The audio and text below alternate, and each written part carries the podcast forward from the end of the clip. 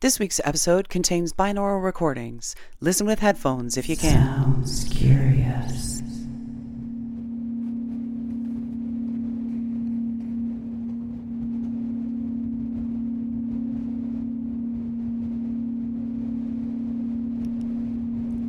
Hey there, and welcome back to a very special Sounds Curious podcast. The podcast for you, our adventurous listener. And listeners, this time we're going to do something I've been wanting to do for a very long time, which is release an episode right around the winter solstice in the Northern Hemisphere, celebrating a very old tradition which really should come back which is the Victorian tradition of telling ghost stories this time of year, of sitting around a fire. Certainly, this was a tradition in earlier cultures around Yule, which is the holiday on the winter solstice. And that time of year was seen as one in which the veil was very thin between this world and the next, if you will. So, Charles Dickens and his Christmas Carol, uh, one of our most famous holiday ghost stories, was not really that original in terms of telling a ghost story at the holidays, and particularly telling a ghost story with a kind of message, one of uh, looking inward and facing up to oneself and certainly in the case of the protagonist in Charles Dickens' A Christmas Carol, uh, the now infamous Ebenezer Scrooge. In the case of Scrooge, finding that uh, one needed to develop some compassion, and certainly that's a wonderful message at this time of year. So, I am gathering up yet more threads from recent episodes and celebrating field recordings and certainly one of my favorite sources, Radio Aporee. Uh, and again, in a sort of tribute to the GeoMixer function, I am telling aloud a Victorian ghost story that is accompanied by a little bit of original music and a lot of field recordings. Now, I have chosen this one. The story is called The Goodwood Ghost, and it's a very classic tale. I found it over at, I think, a website called Ghosts and Stories under Victorian Ghost Stories, but it's also over at bartleby.com as a publication in a book of other Victorian ghost tales. It's listed as being doubtfully attributed to Charles Dickens, and honestly, having read it, I it doesn't read like Dickens, but it does contain sort of the most wonderful kernels of a good holiday ghost story, which is setting a cold winter's night in a deserted place. The content, which is the backdrop of a family loss and tragedy, and then a moment of reckoning witnessed only by the dog and the listener and the protagonist of this story, and then a nice little happy ending. So, yes, this particular Victorian tradition is dark, but it comes from a much older tradition in the Northern Hemisphere of sharing these tales in the wintertime as a kind of way of of remembering the various phases of life, and certainly in winter, when the leaves have fallen back and things stand starkly against the landscape. It is a good time to reflect on mortality, but hopefully not in a self pitying kind of way, but more in a time is short, and life can only be good if we ourselves are good and make it so. So, in that spirit, in the spirit of a Victorian Christmas and the much older pagan traditions which it carries into our modern world, I give you this creepy story on a winter's evening, illustrated and sound installation by Radio Aporee field recording artists, a few sound effects over at freesound.org and the rest is taken care of by your imagination. But again, whatever holiday you celebrate here at the darkest time of year, I hope that it is warm and that it is bright, and that you gather with friends and family and tell the old stories like humans have done as long as we've been human. And we'll catch you soon for another episode.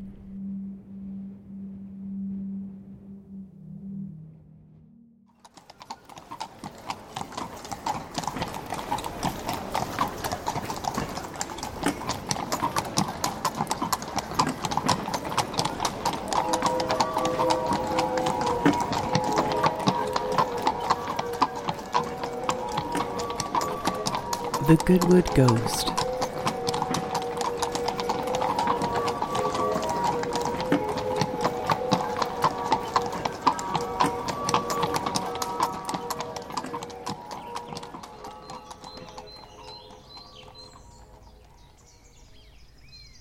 My wife's sister, Mrs. M., was left a widow at the age of 35, with two children, girls, of whom she was passionately fond. She carried on the draper's business at Bognor, established by her husband. Being still a very handsome woman, there were several suitors for her hand. The only favored one amongst them was Mr. Barton. My wife never liked this Mr. Barton, and made no secret of her feelings to her sister whom she frequently told that Mr. Barton only wanted to be master of the little haberdashery shop in Bognor. He was a man in poor circumstances, and had no other motive in his proposal of marriage, so my wife thought, than to better himself.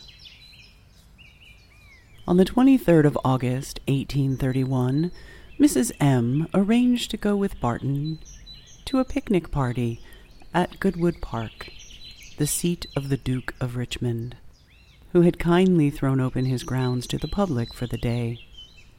My wife, a little annoyed at her going out with this man, told her that she had much better remain at home to look after her children and attend to the business. Mrs. M., however, bent on going, made arrangements about leaving the shop, and got my wife to promise to see her little girls while she was away. The party set out in a four wheeled phaeton, with a pair of ponies driven by Mrs. M., and a gig for which I lent her the horse. Now, we did not expect them to come back till nine or ten o'clock at any rate. I mention this particularly to show that there could be no expectation of their earlier return in the mind of my wife to account for what follows.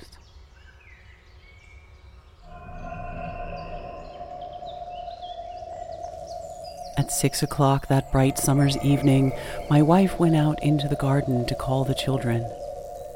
Not finding them, she went all around the place in her search till she came to the empty stable. Thinking they might have run in there to play, she pushed open the door.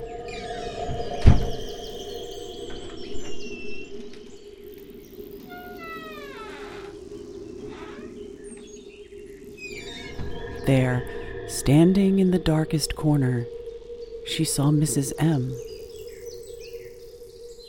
My wife was surprised to see her, certainly, for she did not expect her return so soon. But, oddly enough, it did not strike her as being singular to see her there. Vexed as she had felt with her all day for going, and rather glad in her woman's way to have something entirely different from the genuine casus belli to hang a retort upon, my wife said, Well, Harriet, I should have thought another dress would have done quite as well for your picnic as that best black silk you have on.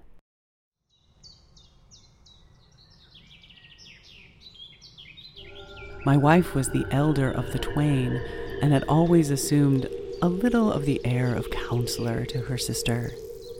Black silks were thought a great deal more of at that time than they are just now, and silk of any kind was held particularly inconsistent wear for Wesleyan Methodists, to which denomination we belonged. Receiving no answer, my wife said, Oh, well, Harriet, if you can't take a word of reproof without being sulky, I'll leave you to yourself. And then she came into the house to tell me the party had returned and that she had seen her sister in the stable, not in the best of tempers. At the moment, it did not seem extraordinary to me that my wife should have met her sister in the stable. I waited indoors some time, expecting them to return my horse. Mrs. M was my neighbor, and, being always on most friendly terms, I wondered that none of the party had come in to tell us about the day's pleasure. I thought I would just run in and see how they'd got on.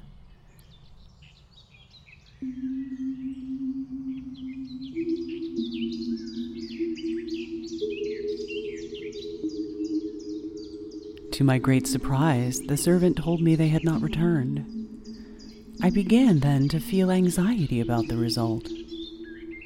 My wife, however, having seen Harriet in the stable, refused to believe the servant's assertion, and said there was no doubt of their return, but that they had probably left word to say they were not come back, in order to offer a plausible excuse for taking a further drive and detaining my horse for another hour or so.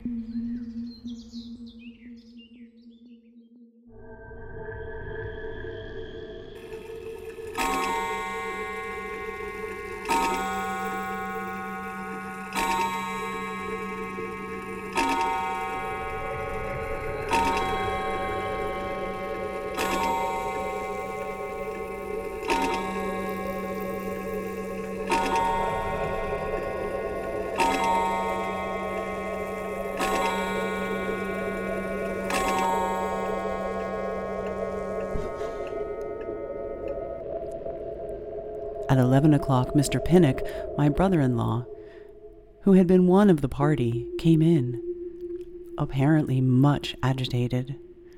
As soon as she saw him, and before he had time to speak, my wife seemed to know what he had to say. What is the matter? she said. Something has happened to Harriet, I know. Yes, replied Mr. Pinnock. If you wish to see her alive, you must come with me directly to Goodwood.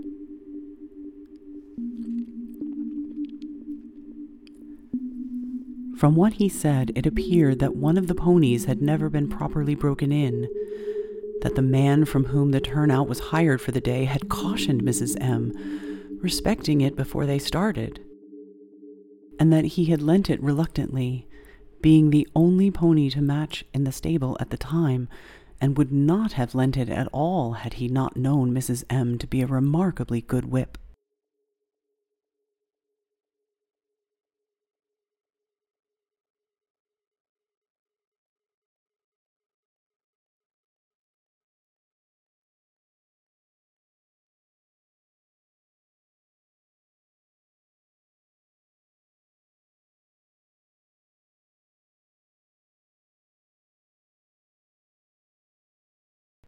On reaching Goodwood, it seems, the gentlemen of the party had got out, leaving the ladies to take a drive round the park in the phaeton. One or both of the ponies must have taken fright at something in the road.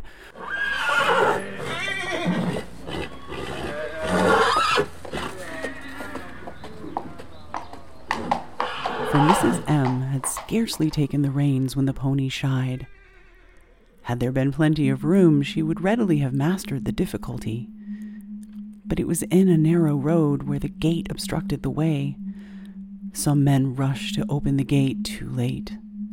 The three other ladies jumped out at the beginning of the accident, but Mrs. M still held on to the reins, seeking to control her ponies, until, finding it was impossible for the men to get the gate open in time, she too sprang forward and at the same time the ponies came to smash on the gate. She had made her spring too late and fell heavily to the ground on her head. The heavy, old fashioned comb of the period with which her hair was looped up was driven into her skull by the force of the fall. The Duke of Richmond, a witness to the accident, ran to her assistance, lifted her up, and rested her head upon his knees. The only words Mrs. M had spoken were uttered at that time. Good God, my children.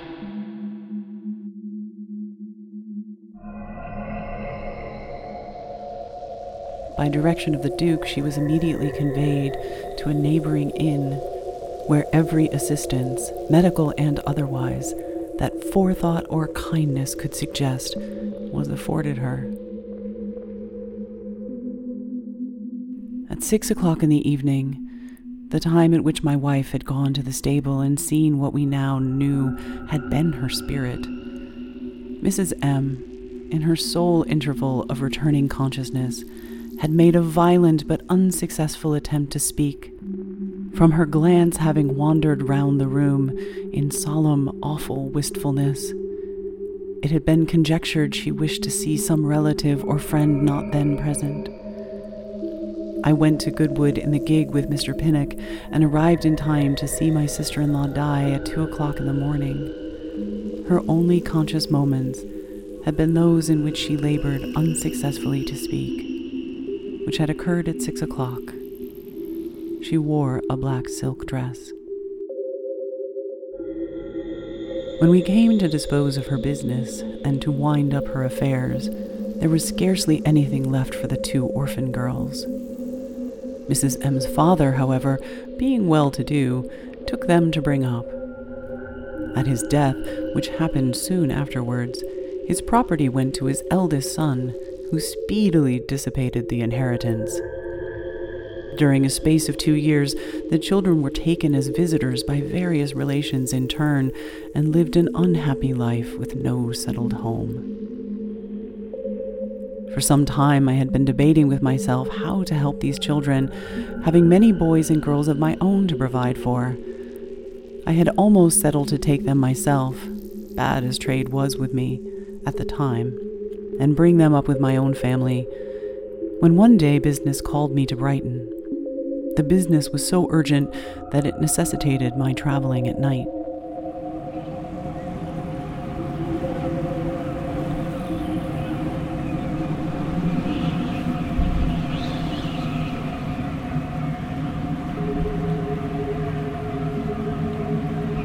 I set out from Bognor in a close headed gig on a beautiful moonlit winter's night, when the crisp frozen snow lay deep over the earth, and its fine glistening dust was whirled about in little eddies on the bleak night wind, driven now and then in stinging powder against my tingling cheek, warm and glowing in the sharp air.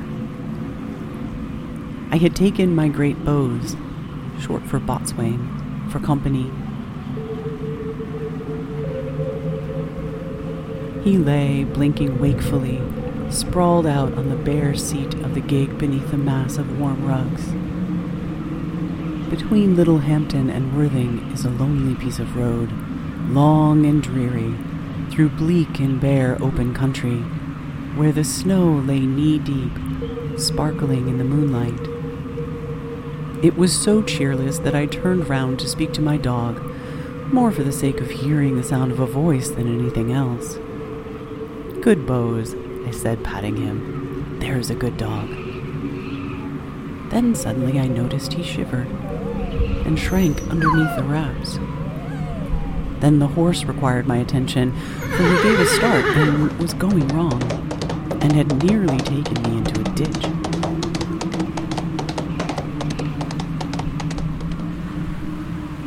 Then I looked up.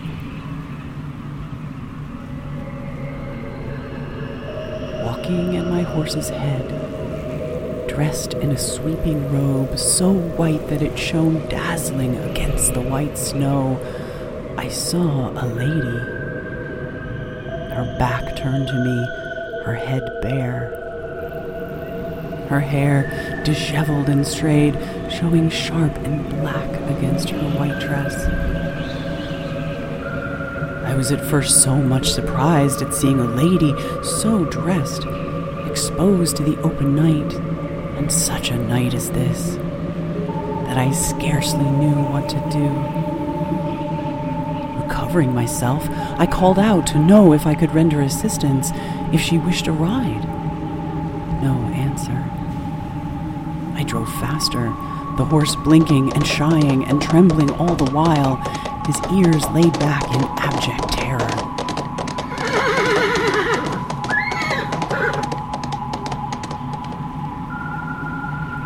Still, the figure maintained its position close to my horse's head.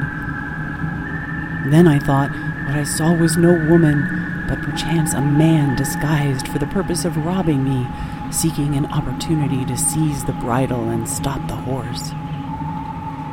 Filled with this idea, I said, Good Bose, high, look at it, boy. But the dog only shivered as if in fright.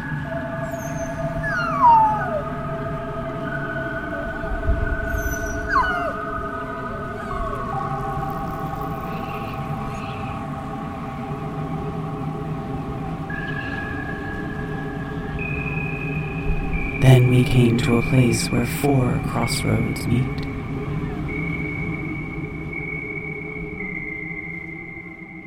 Determined to know the worst, I pulled up the horse. I fetched Bose, unwilling out by the ears. He was a good dog at anything from rat to a man, but he slunk away that night into the hedge and lay there, his head between his paws, whining and howling. I walked straight up to the figure, still standing by the horse's head. As I walked, the figure turned. And I saw Harriet's face as plainly as I see you now. White and calm, placid, as idealized and beautified by death. I must own that Though not a nervous man, in that instant I felt sick and faint.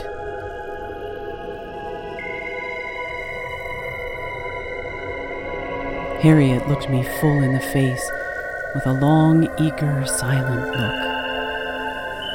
I knew then it was her spirit, and felt a strange calm come over me, for I knew it was nothing to harm me.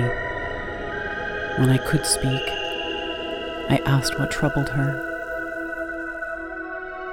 She looked at me still, never changing that cold, fixed stare. Then I felt in my mind it was her children, and I said, Harriet, is it for your children you are troubled? No answer. Harriet, I continued, if for these you are troubled, be assured they shall never want while I have power to help them. Rest in peace. Still, no answer. I put up my hand to wipe from my forehead the cold perspiration which had gathered there. When I took my hand away from shading my eyes, the figure was gone.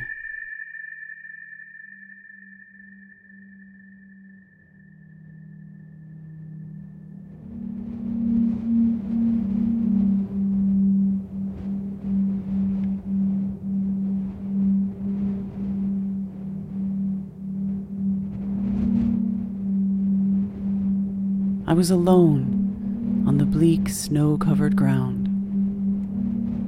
The breeze that had been hushed before breathed coolly and gratefully onto my face, and the cold stars glimmered and sparkled sharply in the far blue heavens.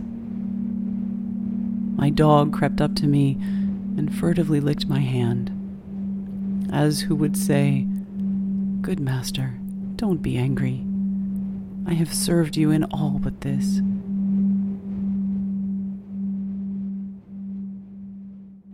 I took the children and brought them up till they could help themselves.